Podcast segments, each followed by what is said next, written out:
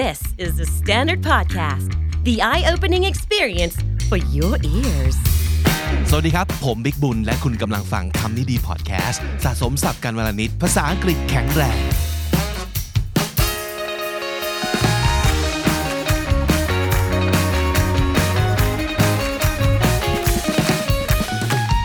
แรงอีกครั้งหนึ่งที่ผมจะพูดถึงรายการพอดแคสต์ที่ผมยังคงติดตามเป็นแฟนเหนียวแน่นไม่ได้ฟังทุกเอพิโซดแต่ว่ามีอย่างน้อยนะผมว่า เจ็ดสิบเปอร์เซ็นต์ ขึ้นของรายการนี้ผมฟังนะครับแล้วก็ทำไมก็ไม่รู้ทั้งๆที่เอาจริงผมฟังรายการมากกว่าหนึ่งรายการนะที่เป็นพอดแคสต์ผมฟังประจำอยู่ประมาณ สี่ห้ารายการครับแต่ว่ามีแค่รายการนี้ที่เจออะไรบางอย่างที่รู้สึกอยากเอามาเล่าต่อในรายการนั่นก็คือหลายๆคนเดาออกแล้วถ้าเกิดติดตามฟังคำนี้ดีนะครับ How I Built This Podcast เอพิโซดนี้พูดถึงเรื่องแบรนด์แบรนด์หนึ่งนะครับชื่อว่า Back to the Roots สิ่งที่น่าสนใจของรายการนี้ก็คือว่ามันจะมีคำถามสำคัญคำถามหนึ่งซึ่งท้ายการสัมภาษณ์คุณกายรัชซึ่งเป็นโฮสต์ของรายการนะครับจะถามเกสทุกคนด้วยคำถามนี้และเป็นคำถามที่ผมตั้งใจตั้งหน้าตั้งตารอฟังเลยว่าแต่ละคนจะตอบยังไงเพราะว่าเขาจะตอบไม่เหมือนกันเลยนะครับคำถามนั้นก็คือถ้าสมมติเกิดให้เขามองย้อนกลับไปดูความสำเร็จของตัวเองในวันนี้และสิ่งที่ผ่านมาทั้งหมดเขาคิดว่าความสำเร็จในวันนี้เกิดจากอะไรมากกว่ากันระหว่างความสามารถของเขาและการที่เขาทำงานหนักหรือโชคนะครับคำถามนี้ดีนะแล้วก็เป็นสิ่งที่ผมเองพยายามหาคำตอบให้กับตัวเองตลอดเวลาเลยว่าเออถ้าเกิดมีคนถามตัวเองถามผมเรื่องนี้ผมจะตอบว่ายังไงนะครับหลายๆคนตอบแบบได้ดีมากเลยแต่ว่าผมชอบคำตอบล่าสุดของของเกสในเอพิโซดนี้นี่คือคำตอบของเขานะครับ My grandpa was very close to he told me all the time he says the harder you work the luckier you get เขาบอกว่า the harder you work the luckier you getยิ่งทำงานหนักเท่าไหร่คุณจะยิ่งโชคดีมากขึ้นเท่านั้นซึ่งมันเป็นการ combine สองอย่างเข้าด้วยกันคือ you need both obviously you need both hard work and you also need a little bit of luck and the thing is the harder you work the luckier you get ยิ่งคุณทำงานหนักคุณยิ่งโชคดีมันยิ่งเป็นการเพิ่มโอกาสให้สิ่งดีๆเกิดขึ้นกับคุณความหมายของเขาคือประมาณนี้นะครับแล้วผมรู้สึกว่าเฮ้ยจริงนะหลายๆครั้งเนี่ยเราอย่าไปคิดว่าเราพึ่งพาแต่เรื่องของโชคอย่างเดียวหรือว่าเราพึ่งพาแต่เรื่องของการตั้งใจทำงานหรือว่าความสามารถของเราเท่านั้นไม่มีอะไรที่เราสามารถจะทำสำเร็จได้โดยตัวของเราล้วนๆโดยไม่พึ่งพาปัจจัยภายนอกเลยถูกไหมครับหลายๆครั้งมันเป็นอย่างนั้นจริงๆนะเออสิ่งที่เราตั้งใจแทบตายบางทีไม่สำเร็จแต่พอเกิดอะไรขึ้นสักอย่างนึงแบบเราเก็ตลัคกี้ขึ้นมาเฮ้ยได้เฉยเลยแล้วทำให้เรารู้สึกว่าเราตั้งใจทำงานมุ่งมั่นไปเพื่ออะไรวะแต่อย่าลืมว่าถ้าคุณไม่มุ่งมั่นขนาดนี้มันอาจจะไม่เกิดเรื่องราวดีๆแบบนี้ขึ้นกับคุณก็ได้ถ้าคุณไม่ตั้งใจไม่หมกมุ่นกับสิ่งที่คุณอยากทำให้สำเร็จคุณอาจจะไม่ได้เจอกับคนคนนี้ก็ได้ซึ่งคนคนนี้เป็นเป็นเป็นลัคกี้สตาร์ของคุณประมาณนั้นแล้วผมรู้สึกว่าเออมันดีนะมันทำให้ความคิดของเราต่อคำว่า hard work กับคำว่า luck มันเปลี่ยนคือมันไม่ binary มันไม่ใช่แบบeither or คืออ่าคุณสำเร็จไม่ไม่ไม่ขยันก็คือแปลว่าโชคดีแหละไม่ใช่ you need both นะครับอีกอันนึงที่ผมชอบเกี่ยวกับเอพิโซดนี้เนี่ยเขาบอกว่า not giving up and staying there long enough until luck catches up to you ประโยคนี้เป็นประโยคที่ผมคิดมาเป็นสัปดาห์แล้วเนี่ยพยายามครุ่นคิดกับมันว่าผมรู้สึกยังไงกับประโยคนี้เขาบอกว่าบางทีการที่เรามุ่งมั่นไม่ยอมแพ้นะครับแล้วก็ staying there อยู่ตรงนั้นนานพอจนโชคดีไล่ตามเราทันน่าสนใจเนาะเพราะมันไม่ใช่แค่เรื่องของการทำงานหนักแล้วไม่ใช่เรื่องของลักแล้วอะมันมีอีกหนึ่งปัจจัยเข้ามาคือเรื่องของเวลาเราจะรู้ได้ยังไงว่าเราควรตั้งใจทำในสิ่งที่เรากำลังตั้งใจอยู่เนี่ยไปอีกนานแค่ไหนถ้ามันยังไม่สำเร็จสักทีเคยคิดไหมครับกับหลายๆอย่างที่คุณผู้ฟังอาจจะเคยทำทำอยู่ตอนนี้เนี่ยแล้วบอกว่าโหพยายามมาบางคนคือพยายามมาสิบปีแล้วนะยังไม่ไปไหนเลยอะแต่ถามว่ายังเอนจอยอยู่ทุกวันไหมยังเอนจอยนะยังเอนจอยอยู่แล้วยังเชื่อว่ามันเป็นไปได้ไหมเชื่อเชื่อแต่มันสิบปีแล้วไงมันสิบปีแล้วอะมันแปลว่าอะไรวะ am I being stubborn or am I being persistent นั่นคือคำถามที่มันผุดขึ้นมาในความคิดของเราเขาว่า stubborn แปลว่าดื้อแบบดื้อแพ่งไอ้ลาดื้อไอ้ดื้อบอกอะไรก็ไม่เชื่อเออเนี่ยเนี่ยคือดื้อ stubborn persistent persistent มันเป็นเหมือนแบบด้านฮีโร่ของ stubborn น่ะ persistent แปลว่าอะไรมันแปลว่าไม่ยอมแพ้ฟังดูหล่อขึ้นมาทันทีเลยนะจากไอ้ลาดื้อเมื่อกี้มันกลายเป็นแบบพระเอกหล่อๆคนหนึ่งอ่ะเราจะรู้ได้ยังไงครับว่าการที่เรายังมุ่งมั่นอยู่บนเส้นทางที่เราตัดสินใจเลือกเดินมาเนี่ยมันไม่ได้เรียกว่าดื้อนะแต่กูมุ่งมั่นเว้ย How do we know that? How do we tell the difference between being stubborn or stubbornness and being persistent or persistence ศัพท์สองตัวเนี้ยบางทีแค่แปลมันไม่ไม่ซาบซึ้งเนอะคือโอเค stubborn แปลว่าดื้อ persistent แปลว่ามุ่งมั่นใช่ไหมครับมันมันเห็นเลยว่าอันไหน positive อันไหน negative แต่บางทีมันบอกยากอ่ะเพราะเราก็เคยเรียนรู้จากทั้งตัวเราเองและเรื่องราวของคนที่เราเคยได้ยินมาว่าบางทีอ่ะคนที่จะประสบความสำเร็จนะคือเด็กดื้อนะเว้ยเด็กดื้อต่างหากที่จะประสบความสำเร็จ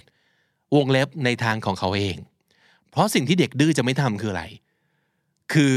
ยอมทำตามทุกอย่างที่ผู้ใหญ่บอกถูกปะพ่อแม่บอกอะไรทำตามยิ้มครับค่ะครูบอกอะไรทำตามไม่แหกกฎอะไรเลยสักอย่างเดียวไม่ออกนอกลู่นอกทางเลยสักอย่างเดียวนั่นคือเด็กที่เชื่อฟัง obedient ถูกไหมนั่นคือ obedient แต่เด็กดื้อแม่งคือแบบบอกอะไรมันก็ไม่ทำเว้ยแล้วมันจะมีพวกน่ากลัวกว่าอีกคือดื้อเงียบครับครับได้ครับแต่กูไม่ท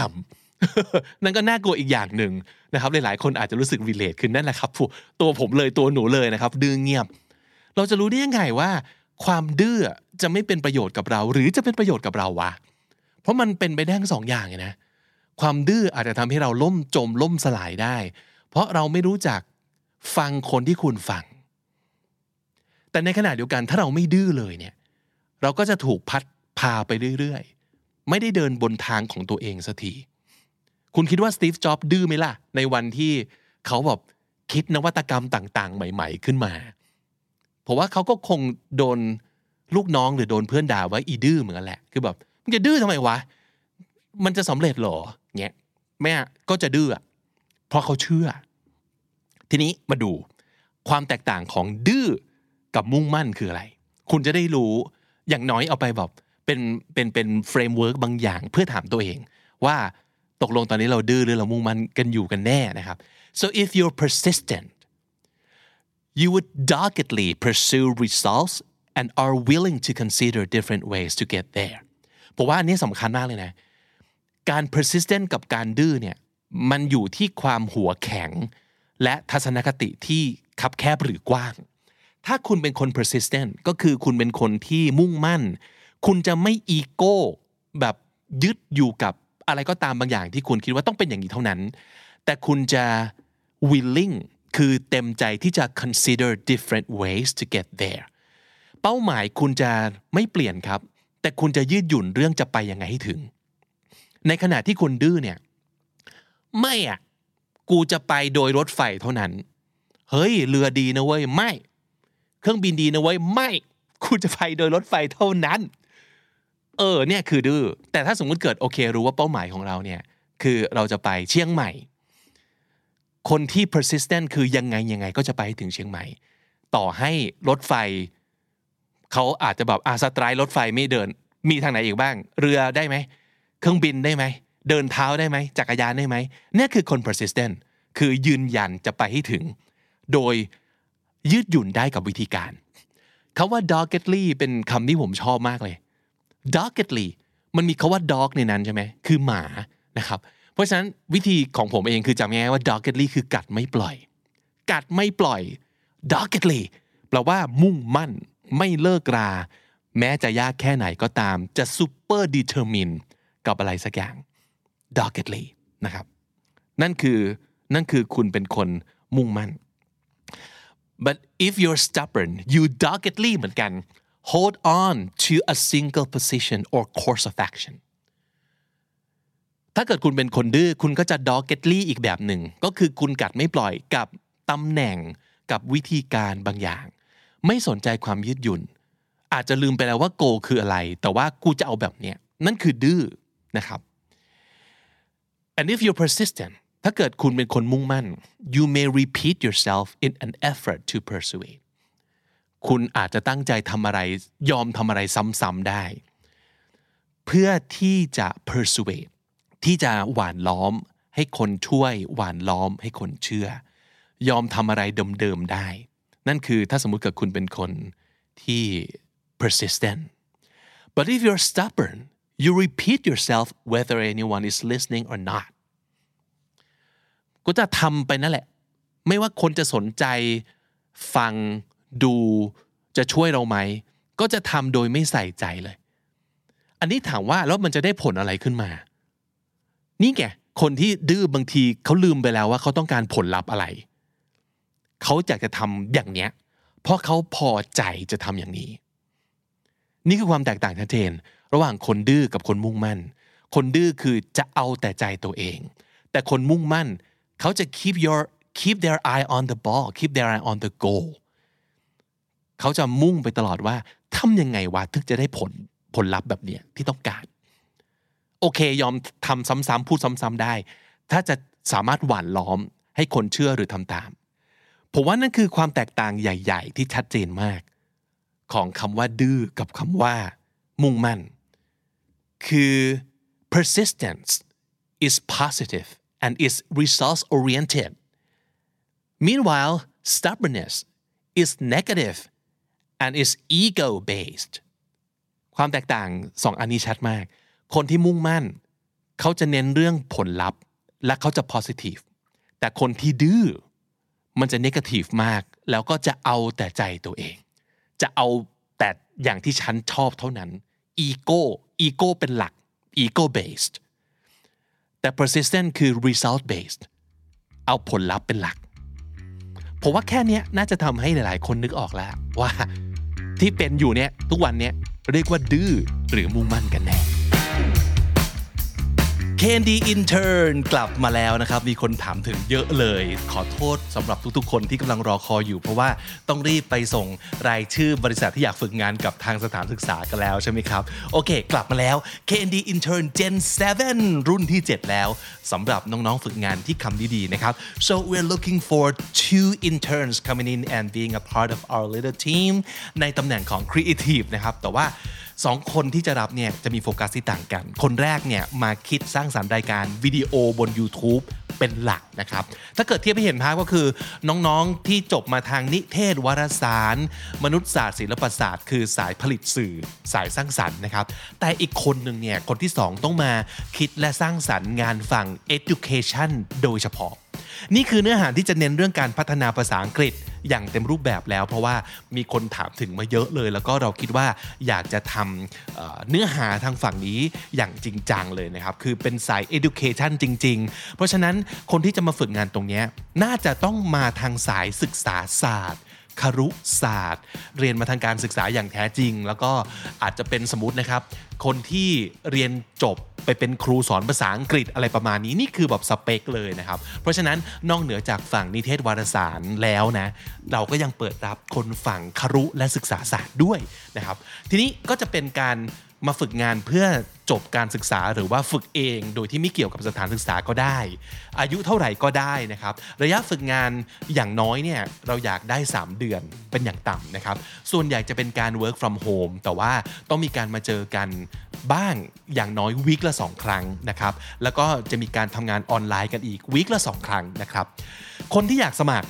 ต้องตอบคำถามมาเป็นวิดีโอเพราะฉะนั้นถ่ายตัวเองเลยตั้งกล้องแล้วก็ตอบคำถามสี่คำถามนี้มาข้อหนึ่งแนะนำตัวเองเป็นภาษาไทยไม่เกินหนึ่งนาทีนะครับข้อสอง Tell us about yourself in English for two minutes เป็นภาษาอังกฤษนะครับแต่ให้พูดสองนาทีอย่าพูดเรื่องซ้ำกับที่พูดเป็นภาษาไทยแล้วนะครับข้อสามตอบเป็นภาษาอังกฤษนะครับข้อนี้ If you can take any classes in the world What are three classes that you will take ถ้าเกิดคุณสามารถจะเทคคลาสเรียนวิชาอะไรก็ได้ในโลกนี้สามวิชาคุณจะเรียนวิชาอะไรตอบภาษาอังกฤษนะครับข้อสี่ตอบภาษาอังกฤษเช่นเดียวกัน What are your five favorite words in English Tell us their meaning and tell us why you like those words คำนี้ดีของคุณห้าคำคือคำว่าอะไรบ้างแต่ละคำมีความหมายยังไงและทำไมคุณถึงชอบคำนั้นๆนะครับรวมกันสี่ข้อขอไม่เกินสิบนาทีนะเพราะฉะนั้นแนบคลิปวิดีโอสิบนาทีที่ตอบคำถามสี่ข้อนี้มาทางอีเมล k n d studio dot official at gmail dot com อีกครั้งนะครับ k n d studio dot official at gmail dot com นะครับแนบรูปแล้วก็ลิงก์โซเชียลมีเดียที่คุณใช้ประจำมาอย่างน้อยหนึ่งอย่างจะเป็นลิงก์ YouTube หรือว่า ไอ จี หรืออะไรก็ได้นะครับส่งมาหนึ่งอย่างแล้วก็แนบคลิปสิบนาทีอย่างที่บอกนะครับเดดไลน์คือสามสิบเอ็ดมีนาคมสองพันยี่สิบสองครับเดดไลน์สามสิบเอ็ดมีนาคมนะครับแล้วเจอกันสำหรับทุกๆคนที่อยากจะมาฝึกงานกับทีมคำนี้ดีในฐานะ เค เอ็น ดี Intern Gen เซเว่นแล้วเจอกันนะครับสรุปศัพท์ที่น่าสนใจในวันนี้นะครับมีคำว่า persistent ก็คือการทำต่อเนื่องไม่ลดละเพราะว่าเรามีความมุ่งมั่นมีเป้าหมายที่ชัดเจนจับต้องได้คือความมุ่งมั่นนะครับ stubborn แปลว่าดื้อดึงดื้อจะทำต่อไปเพราะเอาแต่ใจตัวเองหรือกลัวเสียหน้าหรืออะไรก็ตามทีนะครับจะมีความ negative ค่อนข้างเยอะถ้าเทียบกับ persistent นะครับ doggedlyแปลว่ากัดไม่ปล่อยตั้งใจมุ่งมั่นทำไม่ว่าจะยากขนาดไหนไม่ว่าจะทุกคนห้ามก็ยังจะทำนั่นคือ doggedly เป็น adverb นะครับคำว่า result based กับ ego based ก็น่าสนใจ result based ก็คือยึดผลลัพธ์เป็นที่ตั้งปรับเปลี่ยนทุกอย่างระหว่างทางได้แต่ ego based ลืมไปแล้วว่าตกลงต้องการอะไรวะแต่ว่าก็ฉันจะเอาแบบนี้ก็ฉันชอบแบบนี้ฉันเป็นคนแบบนี้ฉันจะไม่ปรับเปลี่ยนอะไรทั้งสิ้นนั่นคือ ego basedแล้วก็เป็นหนึ่งในสิ่งที่คนที่ดื้อจะเป็นนะครับและถ้าติดตามฟังคำนี้ดีพอดแคสต์มาตั้งแต่เอพิโซดแรกครับมาถึงวันนี้คุณจะได้สะสมศัพท์ไปแล้วทั้งหมดรวม หกพันสี่ร้อยแปดสิบหก คำและสำนวนครับและนั่นก็คือคำนี้ดีประจำวันนี้ครับฝากติดตามรายการของเราได้ทาง Spotify Apple Podcast หรือทุกที่ที่คุณฟัง podcast นะครับใครเจอคลิปของเราบน YouTube อยากจะเข้ามาร่วมแสดงความเห็นมาเม้นต์กันเอาไว้ได้เลยอยากจะเสนออะไรอยากจะติชมอะไรทิ้งเอาไว้ได้เลยนะครับแล้วก็ถ้าสมมุติเกิดชอบคลิปนี้ฝากกดไลค์หรือว่ากดแชร์ให้เพื่อนๆที่น่าจะชอบคอนเทนต์ในเรื่องราววันนี้ให้ได้ฟังให้ได้ดูกันด้วยนะครับและถ้าสมมุติเกิดอยากได้คอนเทนต์แบบนี้อีกฝากกด Subscribe ช่อง เค เอ็น ดี Studio เอาไว้ด้วยนะครับผมบิ๊กบุญวันนี้ต้องไปก่อนแล้วครับอย่าลืมเข้ามาสะสมศัพท์กันทุกวันวันละนิดภาษาอังกฤษจะได้แข็งแรงสวัสดีครับ The Standard Podcast Eye Opening for Your Ears